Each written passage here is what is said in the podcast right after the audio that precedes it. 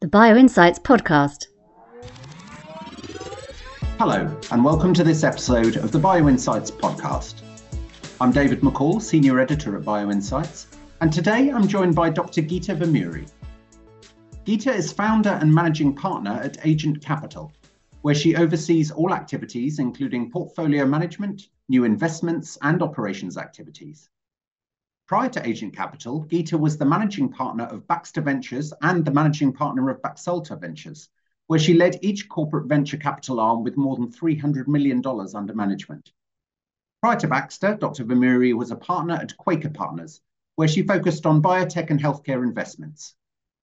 Dr. Vemuri has served on the boards of a variety of companies, including Sempra, Covagen, Gadeta, Norex, Ocular Therapeutix, Proteus Pharmaceuticals, Syntimmune, and True North Therapeutics, amongst others. She received a PhD in biochemistry from Indian Institute of Sciences and an MBA from the Wharton School at the University of Pennsylvania. Well, thank you for joining me today, Geeta. To kick things off, what have you been working on lately? So we have founded um, Agent Capital to invest in four core areas, oncology, immunology, neuroscience, and rare disease. And so the latter two areas fall really well in the gene therapy space, which is neuroscience as well as rare diseases, whereas oncology for sure, there's a lot of cell therapy activities, as you know. So we're covering all of those areas, um, and that's what we're investing in at this time and working on. Can you give us some more background on Agent Capital's investment strategy and tell us about some of your specific investments in the advanced therapies area?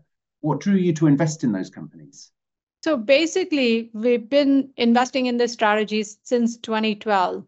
When I was running Baxter's venture group, we had really set up a strategy at Baxter to invest in these four core areas. A little bit it was aligned with Baxter's strategic remit, but then, you know, uh, which became, of course, Baxalta. But then we continued because we really felt that the need in this space is there's there's a lot of unmet need in all of these disease areas um, so, and then as far as investors go, returns are also very nicely uh, generated because of very high M&A activity in these four areas. They account for almost 92% of M&A, uh, whether it's large companies or small companies. So we felt it's the right space for us from both serving patients as well as for return on, on our invested capital. So honestly, we've made a variety of investments in this space, starting with companies that are doing cell therapy itself, which are ex vivo autologous approaches. And then we are also investing in in vivo cell therapies. So one of hmm. our companies, Carisma Therapeutics, is macrophage therapy. As you know, CAR Ts are T cell therapies that are very well established we know NK cells are following behind that, but also a huge category of cells, which is macrophages and uh, monocytes. They are, in fact, scavengers in our bodies, but generally taking off all the cells which are debris. Um, so Carisma is actually using that underlying science to develop therapies for solid tumor as a cell therapy. Then we have another company called Interius, which actually is developing the next generation of CAR T cells within the human body itself, as opposed to manipulating them outside the human body. And so that's another investment we have made, which is more close to gene and cell therapy both. Uh, so that those are some transformative oncology investment. Then on the other side, we have invested in a company which is pioneering the gene therapy space called Carbon Biosciences, where the company's vector, which will deliver the gene, can essentially deliver a very large gene in a single capsid itself. So, cystic fibrosis gene, where the entire gene can be put in in one vector head. can be delivered. And that's just tip of the iceberg for that company. There are multiple other products behind that that one can utilize this platform for. So, so some examples. And then there's completely another side, gene editing. Metagenomi is also a portfolio company where they are coming up with novel enzymes for gene editing within the human body. So it's a variety of novel transformative science that we have backed through our funds. Can you expand on the key areas of innovation for cell and gene therapy at present as you see them? Why and how will they impact the field and healthcare in general? Within the cell and gene therapy space, um, I think the continuum, the way we look at for cell therapy is from ex vivo manipulation all the way to in vivo manipulation. And within that, also on the ex vivo side, uh, uh, uh, right, different types of cells. So, you know, whether it's, I mentioned NK cells or macrophages or different type of CAR constructs itself, uh, which are becoming very interesting these days in themselves, to basically being able to improve the manufacturing of these ex vivo autologous CAR T cells. All of that is something, you know, kind of at a very rapid speed mm, happening right now in front of our eyes. Then you have also the next continuum within that is the allogeneic CAR T cells. They have definitely certain advantages over autologous and lots of improvements and opportunities there. And then, as I mentioned, finally, the space, which is, let's say, the holy grail in vivo CAR T production itself. So I, I feel like in the cell therapy, that's the schematic. On the gene therapy side, you know, you already have lots of approved products on the market, which is so fantastic to see. Whether it's treating, you know, infants that are with certain conditions to ophthalmology indications. So you have a very nice set of already approved products out there.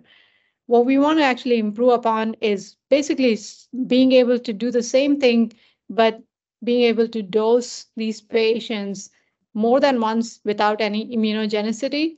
And then finally, uh, coming up with uh, just having a single vector so that you don't have too many empty capsids in the manufacturing process. So lot of innovation on that side also is happening today. Um, I mentioned carbon is playing in that space where you can put a very large cargo and also hopefully immunogenicity also is kind of minimized in that the vector population that we are selecting there. Yeah. More generally now, it continues to be a challenging time for advanced therapy biotechs seeking to raise finance. What's your view on the current landscape and its short to mid-term prospects? Yeah, yeah, I, I, you're right. Actually, you know, the capital raise for cell and gene therapy companies has been pretty challenging, which is, you know, not to say others have having a better time, overall, the entire market is quite challenging for all of the uh, these companies, right? But one thing we were able to do in the past cycle is to at least tap the market with the cell and gene therapy companies that had some exciting program uh, to bring in investors that are invest typically in public companies, um, and that's been significantly down. So 2022, for example, saw it fell almost 96% from the 2021 number that had gone public in 2021, roughly mm-hmm. 3.7 billion in 2021 to only 162 million in 2022. So that was a very sharp drop in capital being raised from public markets by cell and gene therapy companies. But overall, the biopharma itself, there was a 72% dis- decrease. So it's not like, you know, this was, uh, it was a little bit proportionately more, but it's not that biopharma was doing better in terms of capital raised from the public IPO market mm-hmm. compared mm-hmm. to 2021. I'm not going very far. I'm only staying between 2021 and 2022. If we actually went and compared with other years, maybe it's not that bad. You know, who knows? it was definitely really dropped from 2021, which was a boom year, to 2022. So that's the, for sure. You said in terms of midterm, um, I think I feel like you know cell therapy companies are coming back in vogue. I would say a little bit just because some of the approved products in that space have shown pretty nice market acceptance and uptick in terms of mm-hmm. revenues. So we are seeing a little bit of some more life in these companies or investors supporting these companies. Um, we have our own portfolio companies which are going out to the market, and we can see there is a good receptivity to that. So cell therapy mm-hmm. companies for sure. On the other hand, gene therapy, likewise, right? Okay, people have to, the hurdle is to show differentiation in, in gene therapy companies. No one wants to go back to a company where a, a story that they have heard before. So if you have, you mm-hmm. have to have a hook either via indication or via, you know, some advantage over existing capsids, I would say. So that's in the midterm, if you can show that, the probability of uh, being able to raise capital is not bad.